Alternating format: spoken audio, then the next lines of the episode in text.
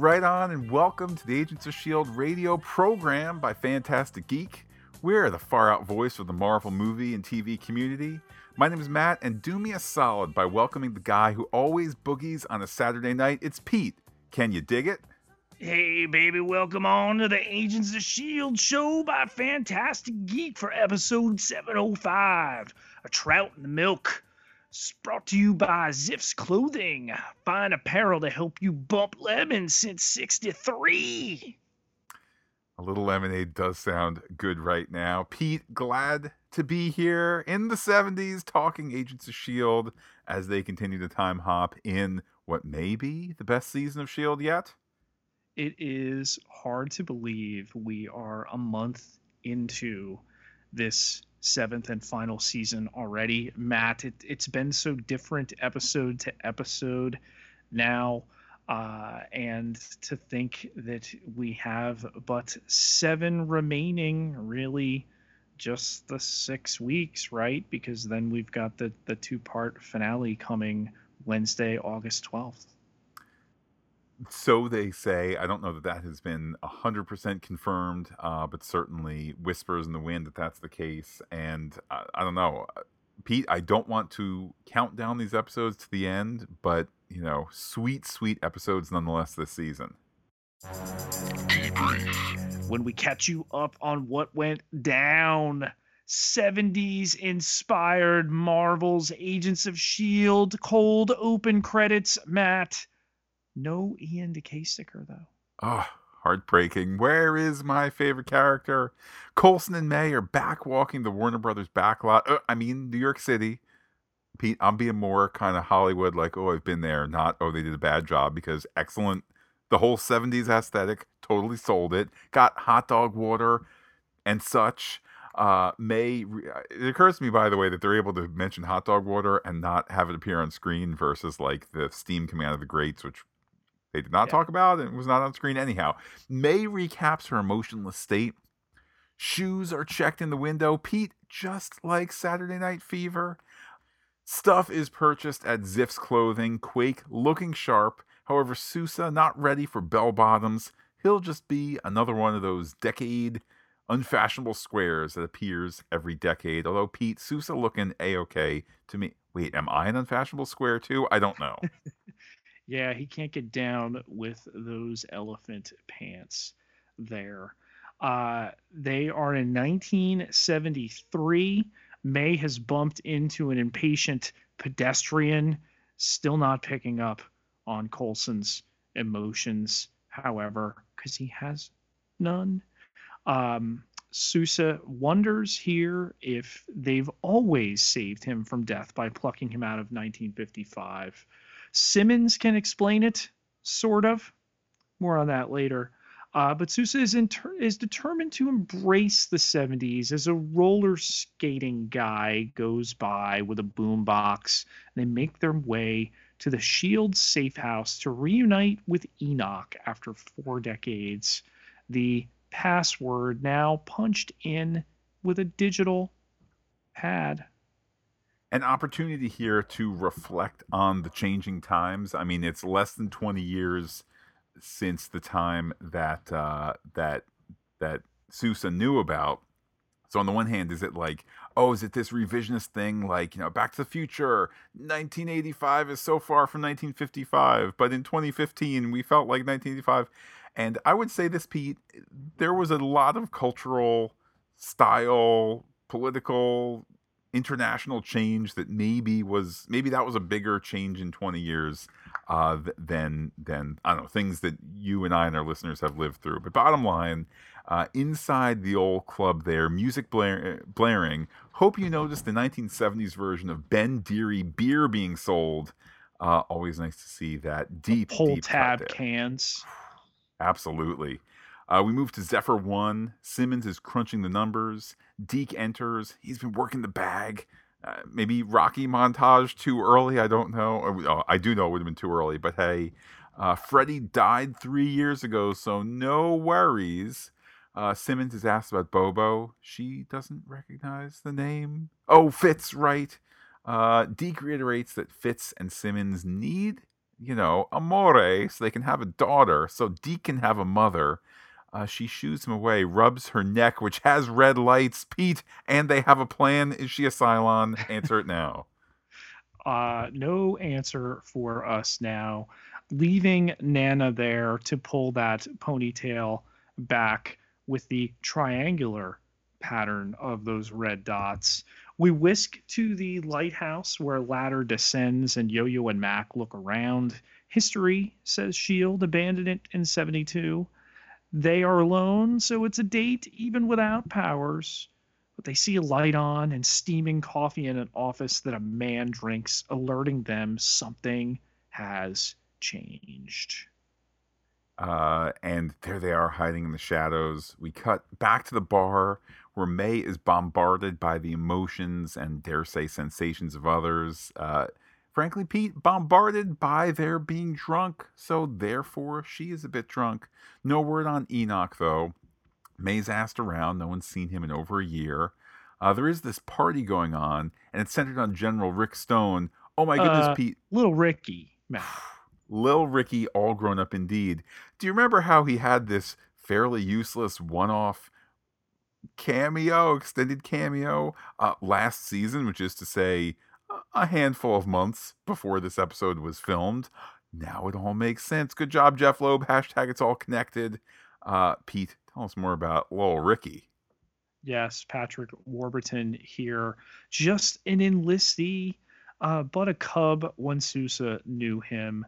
Uh, General Stoner winds up addressing the party here, kicking off the next phase in S.H.I.E.L.D.'s global security initiative before introducing their friend, our friend, Wilfred Malick, with maybe the worst up aging makeup ever seen on this show.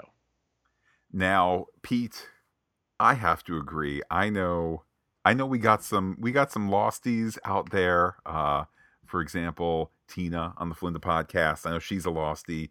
That show well known for some fairly lousy uh, makeup, wigs, etc. But yeah, Wilfred Malick here taking the cake. Let me say this, Pete. I'm not trying to make light at all. I'm 100% serious right now. Um, in in the the very recent last week or so that or two that Hollywood has been reflecting on practices and whatnot. Let me put it this way: the show was lucky that the makeup did not further make Wilfred Malick look a tad darker, or they could have been caught up in a whole in a whole area of concern that I don't think the show was going for. It just the lousy makeup doesn't help, shall we say, the the hue of his skin. And I think this is just one of these things where you can count the show, which was not trying to make him look anything other than white, just didn't have great makeup. The show squeaked clean on this one. Uh, but back to Malick squarely giving a rousing speech here about using satellites to take out baddies with lasers. And as I'm watching this, I'm saying, wait, that sounds like Project Insight from Captain America. And somebody else and the show says it's Project Insight and it's 40 years ahead of schedule. Mind blown, act break. It's all connected. Act two here off in a corner. Sousa asks if everybody there is a secret squid, but Coulson explains it's just a few at the top, with most still loyal, like Stoner. By the way, could you be any more on the nose with the name? Ah, Pete g- gave me the giggles to hear that name there. Um, we have the great Sousa line here, uh, because increasingly this episode, maybe not increasingly, at, at this moment, the episode is going to reflect on timeline changes, which we will ponder more in the theory segment. But Sousa has this great, great line. So the present is repeating itself in the past. Uh, this idea, of course, obviously, that insight has been copy pasted to an earlier time. And uh, with Malick alive, the timeline is broken. Maybe Sousa should have died anyway, um, it- it died in the real sense. So, you know, kind of, we're quickly at yellow alert or almost red alert when it comes to timeline issues here. Yeah, and uh, the outcome of this episode, that and whatever is up with Simmons and Enoch needing to help her, will clearly play some kind of role into that.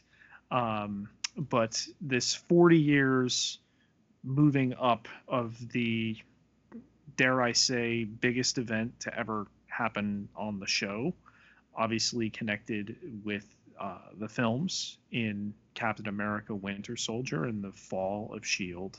Um, the Chronicoms have, uh, you know, regretted that Coulson has rejected the deal, so now they've altered the timeline. And uh, Malick being alive is the first thread. Um, did Sousa die for nothing? Well, he's got to keep his profile low.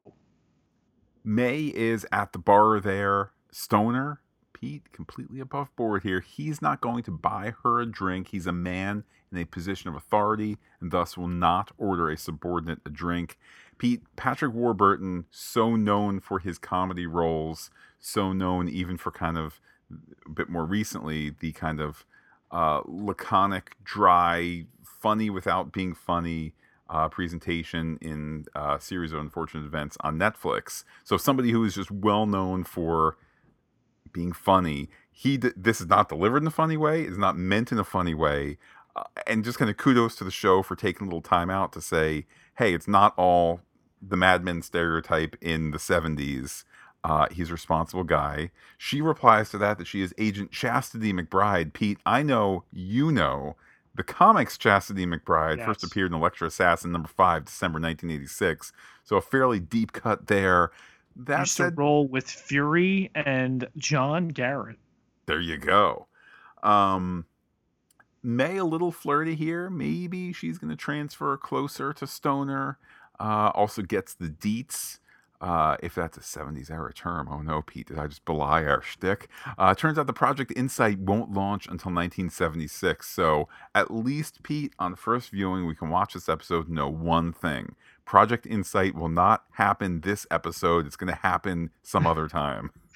Daisy checks out a young man across the room who a bearded man identifies as his brother Nathaniel, making that man Gideon he's in line to be the next head honcho, but he only hears some shield secrets because his dad's been locked in his windowless office all day. As Gideon gets pushy, Sousa rescues Daisy posing as her fiance. Daisy explains Nathaniel was supposed to die in 1970 as well. Coulson checks in with Zephyr One. Don't worry about Enoch. Why does everyone keep saying that? Uh, actually, I guess in retrospect, Pete, I know why. They're building dramatic tension because they know we want to see Enoch, and they're going to hold it off for maybe the best character introduction in, in the history of Agents of Shield. Nay, maybe the history of all Marvel television. Um, Coulson, though, focused. Let's get info on Insight. Simmons, however, had wanted to find Enoch just it is amazing how this episode has all these little threads that you don't know are threads till they circle back to them. Uh, for example, Simmons needing to find Enoch. Um, and you mentioned the windowless office that Quake is told about. I, I, just thought that was a throwaway line until it ended up being a, a, a somewhat lame story clue. But the fact I didn't see it coming takes away the lameness. Bottom line, Deke wonders what Malick has been doing for three extra years since his death and the frightening prospect, Pete, that Malick can be doing all this damage for three years in his powerful office. Second guessing his decision to not shoot him back in the 30s. Mac and Yo Yo find the lighthouse is rerouting power to something big. She wants to take the Quinjet back to Zephyr 1 because she thinks an underground base filled with men in jumpsuits is always bad, like in Bond movies and whatever is under construction in the main bay there. It certainly is giant. Back to the bar, Quake uses the secret entrance to get into the rumpus room. Uh, now, Malick's secret windowless office. Uh, it's got some of those spinny tape computers. That's how you know it's old timey. Dr. Zola. Indeed. And Pete, uh, correct me if I'm wrong. He, uh, Dr. Zola showed up at the end of Agent Carter season one in a post, post, uh, or in a tag scene cameo. Is that right? I don't remember. I think I, I think I think somebody Agent got Carter now streaming on Disney Plus, along with the Agent Carter radio program by Phantastic Geek and on PhantasticGeek.com and Apple Podcasts. That Agent Carter. that's the one. I'm pretty sure he should. I, I think I don't mean to spoil, but somebody at the end of the first season goes to prison and ends up, you know, there's uh, Zola, you Dr. know, Zola. prison Operation Paperclip, etc. Uh, my point is this, Pete. I wouldn't have thought that that actor one could get for TV, but when I saw the spinning computers, it was like, hey, the sky's the limit here. Bottom line, Quake logs on while Sousa uh, pulls a gun out of the desk. Uh, so now he's powered up, boop, boop, boop, one gun. Uh, Quake is in quickly, then sees is that a hit list? There's Bruce Banner. There's a bunch of other familiar names there. Is this timeline worse? Uh, it must be. There's only one way Ky- Hydra could have gotten these names from the future. So again, Pete, we've had for the first four episodes, we've kind of had, I don't know, a very fun outing. I mean, yes, the stakes have been important, but it's kind of been a lot of razzle dazzle and like new costumes, time travel, where's Fitz? There, there hasn't been this serious notion that we're going to lose out to the bad guys. Not that I really think that we're going to lose, you know, by the end of the season, but this is an episode where they're saying beginning of season is over. Welcome to the middle. There are serious problems being created as a result of our heroes, not just from our villains. Freddy finds Patrick Kutek from processing, uh, and then the sh- the gig is up there that it's clearly Coulson. Uh, asks if, if he's ever been to Rivers End, where he recently bought a house. Chronicom friends told him different, though. Did he really think Freddy wouldn't remember him as we hit the act break? And of course, there's been this discussion of, you know, wh- why would Malick remember? Why would he forget? So on and so forth. So if you didn't like him forgetting an episode or two ago, here he is remembering. So you get the best of all worlds. After that act break, Malick indeed recapping. He met Coulson in this room 40 years ago. Malick wants Coulson, but Quake has Kid Malick. Pete shades of Kid von Strucker back in the day. Uh, Mhm. that's their ticket out.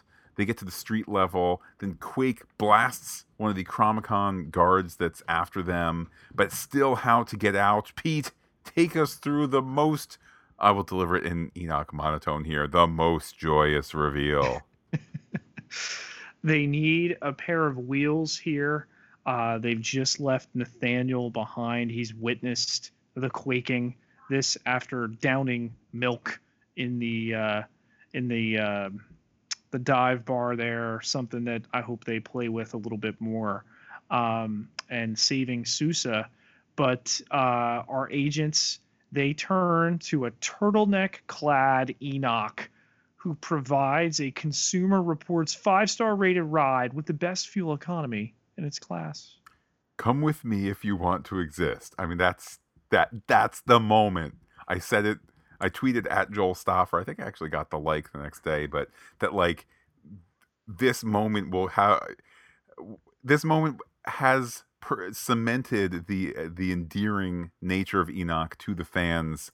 I don't know what the post show convention circuit is going to look like, but I bet you, Pete, 30 years from now, when Joel Stoffer is there at Hollow Comic Con, e signing uh, mean, like we're doing now. like we're doing now. So, okay, less on the far out future stuff. What if one day you can have a private chat with somebody if you give them enough money? Um, we'll leave that to the side because the future is now. But how about this, Pete? 30 years from now, when Joel Stoffer is going to Comic Con and walking out of there with with some nice change and some great stories and some happy fans. It'll be, hey, can you sign my come with me if you want to exist still photo? And hey, look, I'm dressed like Enoch, and look, my friend is cosplaying as the car. Like this this is just a winner on top of it. And there's somebody in a blue and white shield jumpsuit from the 70s. The only points off the reference gets is that obviously the Terminator is from uh, the 1980s. Okay. Um, but even then, and I believe that line is from Terminator 2, which was 1990 or 91. So, but, But- nonetheless, This No, no. Enoch is from later in the future, though, isn't that right? yes. Yeah. So it all it, It all, it all works checks out. out. It's an older meme, sir, but it checks out. Uh, Dole finds his fallen hunters and says it's time they change the rules. With the jump clock counting down from 10 hours, our agents reconvene on Zephyr 1 to info share about Insight and its targets like Nick Fury and Peggy Carter. Um, and then Sousa notices that the clock is acting up and says the Chronicoms have changed the plans. Yo-Yo attempts to use her powers, which kind of kick on, but the way it was presented is a little unusual. Like, what was she trying to prevent? That I just think- that they wouldn't jump with I the I think sh- Chronicoms? I think she was ready to sacrifice herself by staying in the here and now to fight the fight. Um, maybe it also could be. I mean, again, I kind of marvel, no pun intended. So much is going on this season in terms of it's not just, you know, we had at the beginning of was it season five where it was like, yeah, I think season five where it was like, here's the bunch in space and here's the bunch that isn't, or maybe it was season six. But my, my point being, we don't really have an A story and a B story. We have many, many things going on. So if nothing else, this might have been, hey, we need to get this episode's Yo-Yo's powers don't work reminder. So maybe that's what that was as well, setting up future Yo-Yo stuff. But jump complete, Pete. Where are they now? Nay, when are they now? Uh, Happy bicentennial, July 4th, 1976, the day that the fireworks are set to go off. So, act break over. How did we jump? asked Sousa. Who controls this? Uh, Gemma now steps aside with Enoch. She's forgetting things. She's afraid to tell others to tell these. Enoch takes her She's aside even further. She is She's slipping. Matt. Um, however, in what could be a scene that reveals things to us, because again, we're not dealing with A plot and B plot here. We have many character threads here. Uh, you know, she could reveal more. Sousa, however, is kind of still in the scene, wanting answers and pressing her. She is stunned, but Enoch gives some techno babble before uh, before things de-escalate there. Uh, with that, Mac enters the scene. It's launch day. Uh, better now than the day later. Pete, there has I saw a teensy tiny bit of amount of uh, complaint on Twitter. You know, like basically talking about you know why is the structure of this season the way it is in terms of why aren't the Chronicoms kind of constantly winning all the time and and it's it's it's all contrived. Well, yes, it's all contrived. It's fiction. Furthermore, I think Mac here kind of if you're going to show up on launch day and it's like, "Oh, well that's as pedal to the metal as you can get." Mac giving this throwaway line better now than the day later, which it, you know is true. It's like, yes, there are writers who created this and yes, this is the maximum ma- maximum writerly time to have them appear, but Max saying, "Look, it, it appears to we characters that it's random, so better today than tomorrow." I love it. Um, the plan that's cooked up is bombs in the lighthouse, so it floods everywhere, so everyone must evacuate. And Pete, confidence, we can do this. Yes, and it'll preserve the lighthouse in this state of the timeline, so they'll have it to use later. Daisy will hack the surveillance feed. Sousa's going to. Yo-Yo and Deke will go to Freddy's estate in Rivers End and bring him in.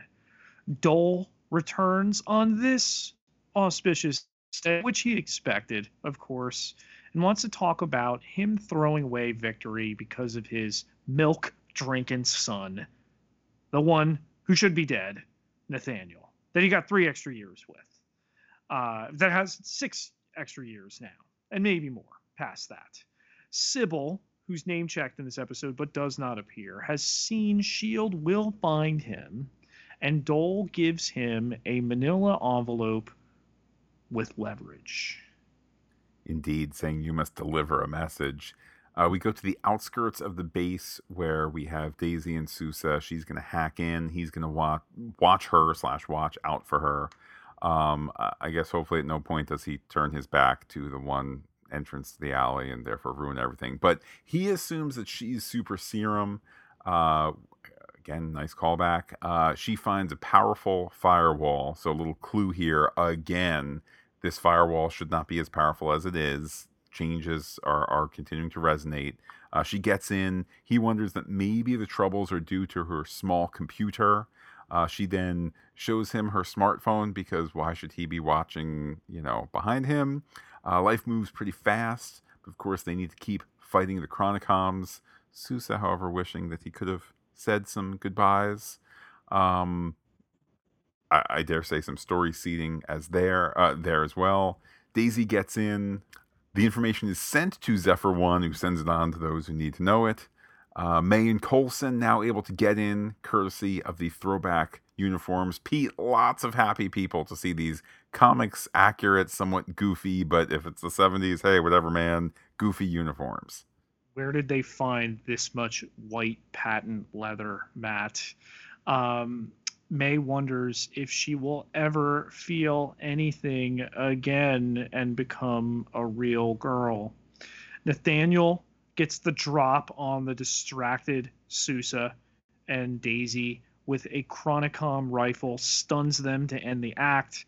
When the act resumes, we have the Quinjet landing at Freddy's estate. Five minutes to launch of Insight. Coulson and May have reached the second checkpoint. Do you hear us? We're at the second checkpoint. But Daisy does not respond. There's an outstanding 70s style deep focus shot of Mac in the foreground and Simmons in the back from the tech deck. Can't go wrong with any of those 70s style diopter shots there. Uh, the idea here, what can be done? They need a second plan. Um, back to the lighthouse we go. May and Coulson, they spill the beans to Stoner. He appears to be totally on board. He's using the lingo. Uh, obviously this is a this is a scene with kind of two two levels to it but the initial level of hey stoner is a good guy somebody has come to him with info that sounds far out but shield works in far out hey he's going to be an ally also tv's patrick warburton also you know beloved disney performer in a variety of smaller roles you know for better part of three decades so he appears totally on board uh, but then may punches him Pete, she knew he felt otherwise. See, because that empathic thing, it's now like a power helping her out here. Uh, with that, they steal the ID. Yes, uh, he unable to convince um, Stoner of these sentient time traveling aliens, you know, STTAs, whether they be synthetic or organic, both actually. Three minutes to launch here. The bay doors open beneath the water, revealing the rocket Freddy tells Yo-Yo and Deke that he has something they'll want in the envelope and monologues that the Chronicoms see everything and they're going to do uh, what they need to as Coulson and May plant the charges while Daisy and Sousa are tied up and transported somewhere unconsciously. Deke shoots Freddy and a shocked Yo-Yo sees what's inside the envelope seems to be a photograph. There was discussion that there are two people and they were not placed on the insight list. We'll talk more about that in a little bit. With the charges set, Mac, we are ready to explode the the the charges. However, Mac sees because of course all the all the security footage is routed to Zephyr One. He sees there's a prisoner cell. In it is his parents. Blowing the base would kill them. Pete Mac of all people knows if we are in a kind of uh, well, if we're in a Back to the Future style timeline here, you know, we would have his, his hand would start to disappear. He wouldn't be able to play at the uh, Enchantment of the Sea dance, etc. Um, so he calls an abort. May and Coulson, are you sure? Yes, yes, yes. Uh, the rocket launches and the shield guys and gals, maybe it's just guys, I don't know. It's 1976. Uh, surround May and uh, and Coulson. The rocket launch happens big time. Great effect shot. Uh, hopefully, I got a chuckle out of Mark Kolpack, who did see and reply to my tweet where I said, Oh man, Mark Kolpack must have been so sad that they told him we don't need visual effects for this because we're going to fire a real rocket into the sky. you know, um, obviously, the ultimate, you know, I kind of hammed it up. He could he he could tell it was the ultimate credit that it looked so looked so real, and indeed it did. Um, So Pete, what are we going to do here? Rocket in the sky. Initiate countermeasures and arm the damn missiles. A cloaked Zephyr 1 takes off, destroys Insight, but gives up their position. Should, should we just not talk about the fact that that could have solved the, the thing the entire time without getting anybody arrested by Shield? Uh, that's that's also something to mention as well. And move on, move on. which which time traveling rules we're playing with? We'll talk about that as well. The tag scene, Matt, nothing if not a little cryptic from a telephone booth. Nathaniel Malick orders Daniel Whitehall's instructions about transferring enhanced ability surgically from cell block D. He wants to find out if it works. The dossier. A detailed look at our bad guys. We begin and end with old Freddy. I am so glad that they brought him back. I mean, it's been it's been a compelling arc to see this character in three acts, if you will. You know, the 30s, the 50s, the 70s. Um, on the back of his arc, you get kind of Deke on this redemption arc. And again, like I say, oftentimes I know that there are diehards out there like Jen Phillips that that you know cannot forgive Deke for his misogynist behavior, and I'm certainly not here to justify Deke as a real person acting as he has done. Um, I, as always, kind of, kind of, however, still return to hey Deke as the as the fictional person. Not that people misunderstand whether he's real or not. I'm just saying, judge Deke as a real person. I, I will judge him more harshly. To back up and say Deke is on this redemptive arc, I like that the, that there's this path. It's very very interesting to think, you know, uh, low rent Star Lord who's looking to scam people as he was introduced. Now he's you know done this this most grave pun, I guess, partially intended thing that an agent can do. You know, take the life, and, and thank goodness it's the life of somebody who we can agree, you know, super bad, and, and so on and so forth. Um, but Freddy on his way out to prop up an interesting growth in Deke that I like. Nathaniel Malick here, the unmentioned since dead son of Freddy, who's still kicking like Freddy is, three, six years after what was to be their deaths in the other timeline. Um, would have been so easy to just make it well, and Gideon is there and he's getting into trouble early. No, I love the misdirect. And he sees Daisy do her thing. He's drinking milk. He knows about Daniel Whitehall. This is a dude who wants to um, make some appropriations. Pete, I can't help but wonder. Okay, here I'm looking at this list that you sent me. Okay, and and the top three are the old dad that's got weird makeup, uh, and then the two idiot boys. You know, like and and they're the heirs to these insidious evil plans that old Fred Malick has. Um, uh, reminds me, Pete. There was, I think, there was indirect reference to uh, a, a, Fred who was a villain in Watchmen this past season as was, well. It was it was not indirect. It was it was direct. So I mean, uh, grosser.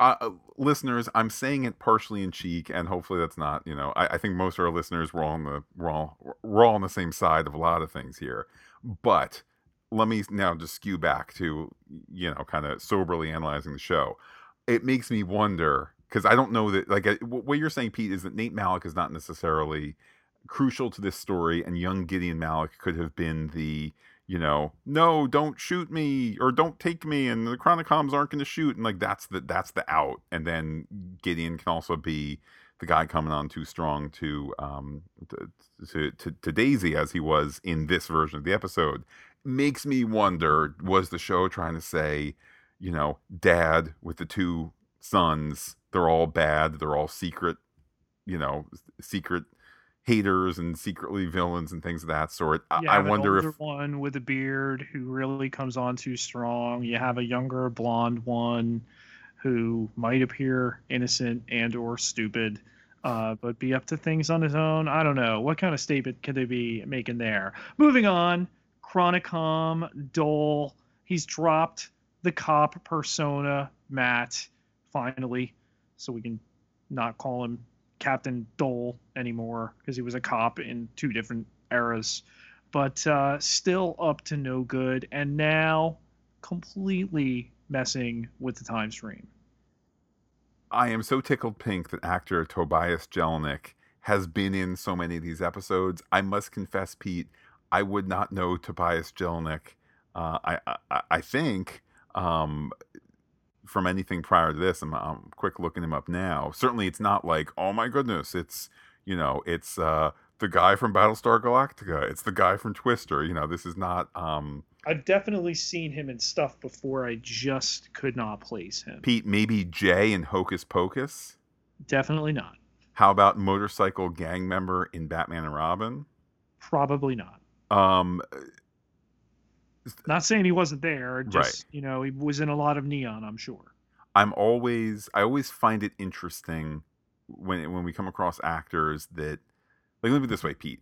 This guy has acted consistently from the early 90s to as you see stuff filmed, you know, in the last year. So working actor um, I always find it interesting, like what must it be like? This guy's 42. Okay, is he making it? You know, is he getting the Tobias Jelinek show uh, on CBS uh, next year? No, it looks like that is not. That's not going. His career is not going in that direction.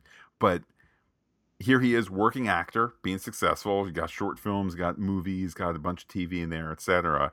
And to get this, where you know we're we're five episodes in. Dole has been in three episodes, something like that. Four. Like it's I I just find it interesting in terms of like, hey, guy I never heard of before. Awesome, you're getting work, and he's so good as the emotionless Dole, who you still somehow don't like, unlike the emotionless Enoch, who we all love.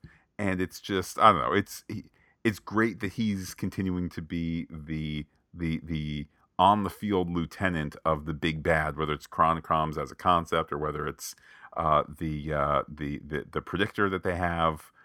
But it's just great to see Dole here still tugging at the timeline. Welcome to level seven. time to analyze and theorize. Let's start, Matt, with Sousa's question about plucking him out of the timeline. Did it always happen? We have a similar chicken or the egg situation, uh, both with Deke and Mac in this episode. Well, I won't overly speculate that this is trying to uh, replicate or echo or whatever the um, the good-natured controversy with Avengers Endgame and how timelines work and what's the model that they're using, so on and so forth. Certainly, my big takeaway is that Sousa, as the straightest straight shooter that there is, the guy who you know who who's got that simple '50s aesthetic code, but luckily kind of stripped of the 50s sexism and racism that sort of thing. He's just kind of like, in a certain sense, he's kind of like the ultimate square jawed, you know, federal agent male kind of kind of archetype. Uh, with with none of the baggage that needs to be worried about, he's just a genuine good guy. Pete, he if Pete was a character in Agents of Shield in, in the Marvel Cinematic Universe, he might be uh, he might be a Sousa minus the limp, or or whatever it might be. But point point being, for him to raise the flag and say, "The good you're doing, hey Shield, you keep screwing up. Hey, you're making it worse. Hey, this guy Malick, who you told me was bad, now he's around even more." Hey, now this Project Insight thing that I don't really understand, but you're saying it's from the future. Do you see Agents of S.H.I.E.L.D. that you are the villains to this timeline, not the saviors thus far?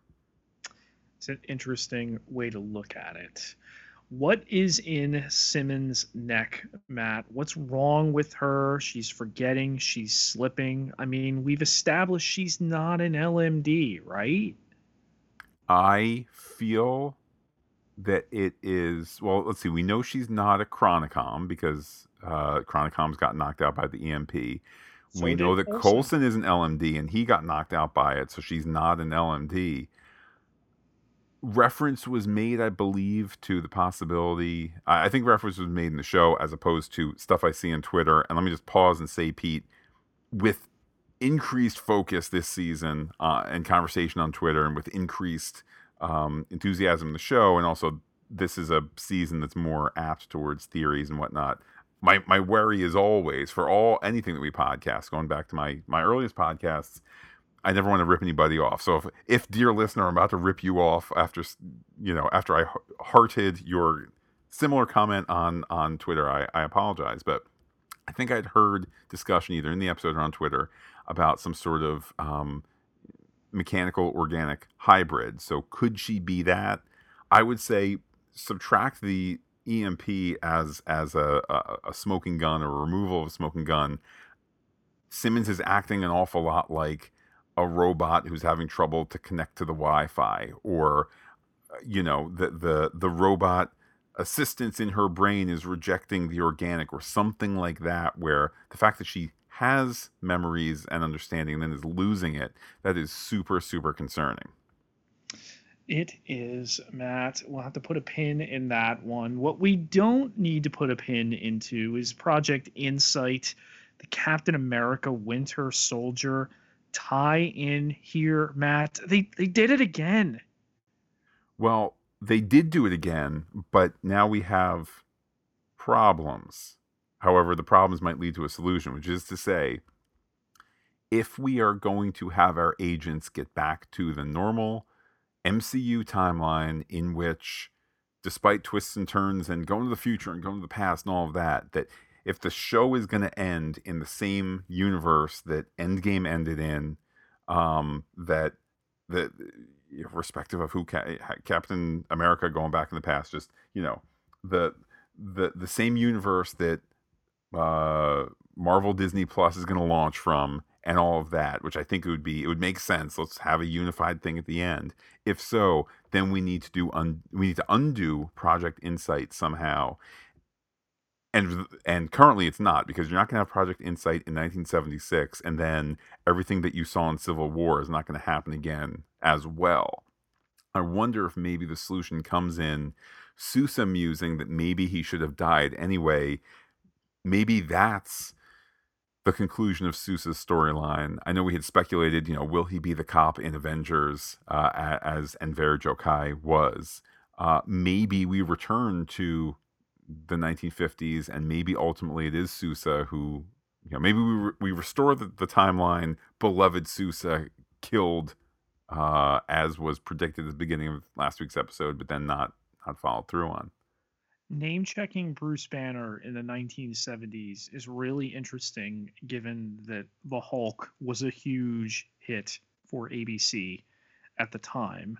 Uh, but that in this timeline, the movie timeline as well, he'd be a teenager, not uh, Lou Ferrigno uh, Hulk uh, on your ABC TV every week, and sometimes in um, you know uh, movie of the week. Yeah, and I think um, I must confess I did not look up every single name that was listed there. Some people found Marvel connections. Pete, the one that jumped out at me was David Robinson. Had me wondering what does Hydra have against the great clean cut. Uh, I believe what Nate. The Admiral. yeah, for, for, former uh, former Yes. Navy officer or in the Naval Academy. My Uh, my mind immediately went right to that when I saw the Yeah. name as well. Yeah, went on to play basketball for the eliminate him. They Yeah. don't want the Spurs to be as dominant as they were. Um, so bottom line, bottom line being, I mean, Bruce Banner is the big kind of takeaway there in terms of these are the changes that they're looking that that they're looking to make, and of course, it has you wonder, well, why not Tony Stark? Why not this? Why not that? You know, like, all right, at a certain point, you need to have A list names and B list names, and you need to wonder, you know, is it another David Robinson? Is that a Marvel character? Whatever it might be, but you know, again, this notion that that the timeline the timeline's being fed not only by changes in the past which is to say we've time traveled to 1976, not only informed by changes because the Chronicoms 30s, 50s, 70s kind of keep messing up. Uh, and and so things are moving in that direction, but they're bringing information from the future, which is a I don't know the the the the pressures on time travel in this episode. I feel like it's it they found new things about time travel. And now we start to wonder, given the references in this episode. So we have Terminator rules of time travel, and of course, a Terminator reference with Enoch, and then Back to the Future uh, rules. So just to recap for a second, uh, we'll, we'll do Terminator first since that was seen on the screen. Terminator rules are you can go to the past from the future. Got to go naked, Matt. Um, nothing uh, inorganic can go. Of course, the Terminator can go because it's covered by uh, human skin. And And looks like one- Arnold Schwarzenegger in 1984, so that's a good excuse to get somebody. E- naked. Exactly. Um, and it's a one way trip. And uh, you also run into Bill Paxton. Um, you run into John Garrett. But uh, that that's Terminator rules. And uh, you can effectively become uh, your your own father. Um, or the, the father of the human resistance with uh, Kyle Reese being sent back by his son uh, to uh, make him. which, which by the way would suggest a single timeline yes. it has this weird loop chicken and egg thing but it's it's a single timeline also you know the terminator has part of his arm left which ends up being the thing that Uh-huh. inspires the technology to create terminator so and then you get into increasingly bizarre reboot sequels.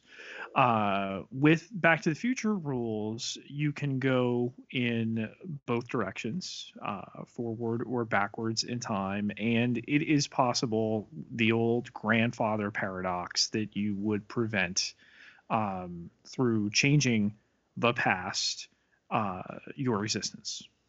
I, I would add to it there then is the the lost tv show the, the the lost way of looking at it whatever happened happened. So wh- which Sousa seems to be kind of implicitly um Sousa's wondering about that maybe I should have stayed dead and if that's something that they end up returning to then that's kind of the third option that yes there is time travel but there always had been time travel. You always did that in the past.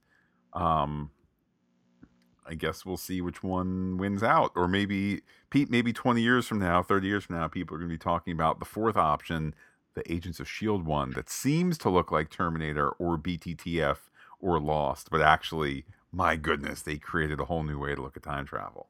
we shall see.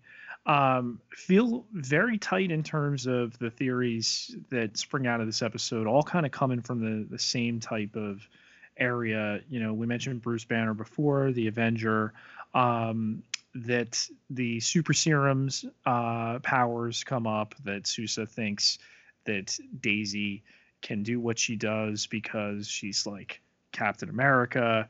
When no, it's a different thing clearly interest in in human powers transferring in human powers is uh, nate going to somehow attempt to surgically uh, steal them from uh, quake um, and all that tied together through the everyman of Sousa.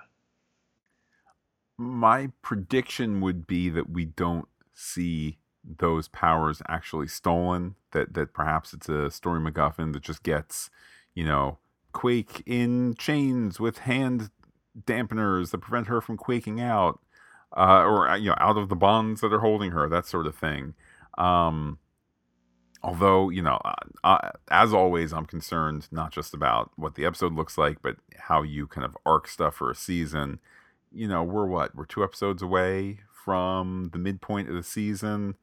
Do we have time to do a, you know, oh, she's had her powers stolen and how did how does she get them back? Or how do we now deal with, you know, uh, Kid Malick that can quake? Yeah, there's the time to do it. I just feel uh, something I feel like we're not going to, in part because if we continue this pattern of two episodes per time period, we got to wrap up Kid Malick, you know, this next episode because next stop the 1990s.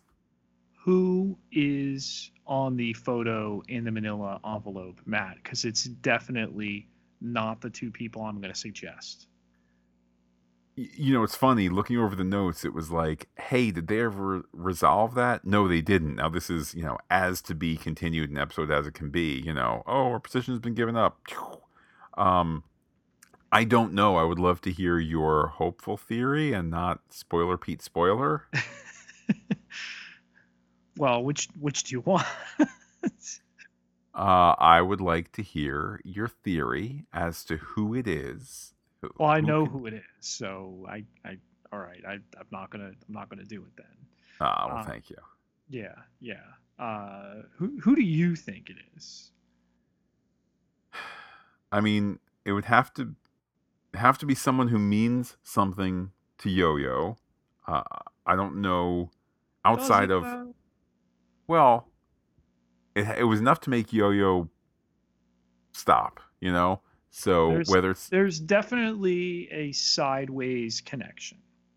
sideways connection, I don't know what that means. Wait, It are you telling me that? Are you telling me that Related. Agents of Shield is going to work its way into the uh, th- that wine movie with the guy from Wings? No. Um, the, there's a connection of sorts to Yo-Yo, but not a direct one. So, well, okay, then now you're making me think big. Maybe instead of it being like Yo-Yo's family, or you know, look, it's the bodies of Coulson and May dated, you know, whatever, 2020 or something like that, and it's been sent through the past or whatever. Maybe it's like, I don't know, have they kidnapped Kid uh, Tony Stark or something like that? I- again, there's like this, there's this third dimension to this season, which is Jeph Loeb is saying, "You can't stop me from pulling from the movies." You know, curse word you and curse word you. Like, so could it be? You know, even unseen. I don't know if you know. d does it cost money to have a still image of Chris Evans or something like that? I don't know, but maybe it's like, you know, maybe it's like something like that where you know it's a you know it's they're they're they're gonna kill Tony Stark's father or something like that. I I don't know. Uh, I I guess it's a It really is good not film connected. not film connected. Then then I have no idea. I will cop to that. We will just have to wait till that is revealed. Um, Mac seeing his parents. Uh, help me out here. Has this ever been a thing before? Hey, my parents were in the lighthouse. It it felt a little out of left field. It did feel emotionally out of left field. You know, I don't doubt that Mac loves his family, but this is not all. You know, it would have been slightly better served if Mac was somebody who said, you know, hey, my mom always used to tell me when you're knocked down, get back up. Hey, is that jambalaya you're eating there? My dad made the best jambalaya. You know, if we kind of had that over the last couple seasons, fine. We haven't. Um, I think we can all appreciate, uh, you know, if all of a sudden on the security cameras your parents were there, that would that would that would have you pause. Um, my kind of story takeaway, where maybe like this was kind of generally stated, but I would have wished that there was just that that home run was was that uh, the Chronicoms knew Shield was coming, that Shield was going to come one day. What's the next likely, uh, you know, likely point, or if the pardon me, if the Chronicoms are pulling Shield through as they've done, uh, hey, ahead of time, we're going to pull up to July 4th, 1976. You get the director of S.H.I.E.L.D.'s parents in a prison cell because we can anticipate they're going to come to us, and that's our insurance. So I buy that as a story piece. It just maybe wasn't completely, you know, like, oh, we've gotten you, S.H.I.E.L.D., I'm Dole, and we put your parents there, and blah, blah, blah, that kind of thing. Five episodes, still no Fitz. Are we at yellow alert yet? I saw discussion on Twitter that came with the hey, I have a friend who works in the post production or something like that, and they an an episode number was given for when Shield return uh Shield when Fitz returns. Should I say it? I guess I could say it because I'm I'm I'm, I'm clearly um attributing it coming from a high source, but I don't. let's I can't people, you know, you you wouldn't let me spoil repeat you Okay. before, so let's give people a three, two, one before you're gonna throw this at them. Okay, so yeah, if, if you want to not hear this, we're only to discuss it for less than 15 seconds. You can press the 15 second or 30 second button ahead. So three, two, one. Hopefully, you've uh, skipped. Pete, 708 is what I heard. To to wait that long to bring a series regular back, yeah, that's a really interesting choice. I guess time will tell. I I do wonder if. Uh, and by the way, welcome back. If you skipped ahead, we're officially not talking about the episode number at this point. Um, his absence and now this mystery with Simmons. That is an interesting point. You know, we we had the itch of no, don't leave Enoch. We we finally scratched that this episode in terms of him coming back. There's the larger itch of what you know. Where's Fitz, and now what's wrong with Simmons? So I think that dramatically, this is a good problem to have. It's also just like, hey, the number of episodes are counting down. Can I get my favorite character back with everybody else, please? Transmissions. Let's check the wire. Pete, our Twitter poll was all lit up by this episode. Uh, one, Old Freddy got zero votes. Two, Malick Kids, question mark, at 5.7%. Three positions given up, Eep, 14%. And then fourth of July Heroics got a hearty 80%. Uh, some responses here. Andre Yeager at Dr. Polo in 1983. Pete, Andre, always the fastest gun in the north, south, east, or west uh, because he responds first just about everything, and we appreciate it so much. Uh, what is Jemma? I got to know. Also, where is Fitz? That's a question we're all asking. Uh, tweet from JT Atkins. JTA is me. You know, it's an okay episode if you are a fan of awesome. Love the pace, the twists, the turns. Is it next week yet? Oh, and my Simmons theory is beginning to play out. Uh, on to Nobel Prize winner. That's at K uh, C L Y L E 1. Just thinking this show can't get better, and every week it proves me wrong. Just the SFC shots, uh, I'm assuming the special effects, uh, shots alone this week were amazing. Can't believe it's ending. Uh, tweet from David Siller, that is Siller David Poet. Uh, it seems like each episode's getting better and better. They're really doing Agents of S.H.I.E.L.D. On steroids this season, it seems, and I'm loving every minute of it. Pete, did you see the metaphor he used? He is, after all, Siller David Poet. Yes. Lastly, from Brian S. That's Brian O E N O. I guess it would be O now. Uh, that's one of the most comic book with capital letters hours of TV I've seen. I know it's an instant fave for me. Pete, what do you have on your end? over on the Phantastic Geek Facebook page, Matt, Steve Adams writes in and he says, if Facebook will cooperate, there we go. The title sequence for episode 705 was absolute genius. This season is fantastic. Clearly, the producers have just let it all hang out, knowing they had nothing to lose. Um, and I think that that's a place of freedom. I continue to think back to the way season five ended. Hey, we are going to commit to killing Coulson. The end, because the show's not coming back. He's going to go leave and do Captain Marvel. He's going to do one more movie as young Coulson. Here he is older. Blah blah blah. The end. Oh, wait, we just got picked up for more. Um, side note, Pete, will they make good on that death once again at the end of this season? Um, but I don't know. It's it's it's great to see all these twists and turns. Pete taking us through some other twists and turns in email from 084 who says as follows Welp, that all happened. I feel like all the setup of the last episode really paid off here. Sousa is adapting the best he can, but there's only so much a person can take before they start to lose it, like he did on Simmons and Deke.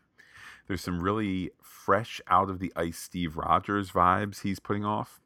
I did like the on screen chemistry between him and Daisy, though. Her showing him that not all tech was bad was a nice move.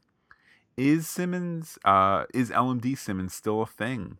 I was sure this was the episode where she would reveal it all at the end and then lead us into a Fitzsimmons flashback extravaganza next week, but alas, no, alas, no such luck.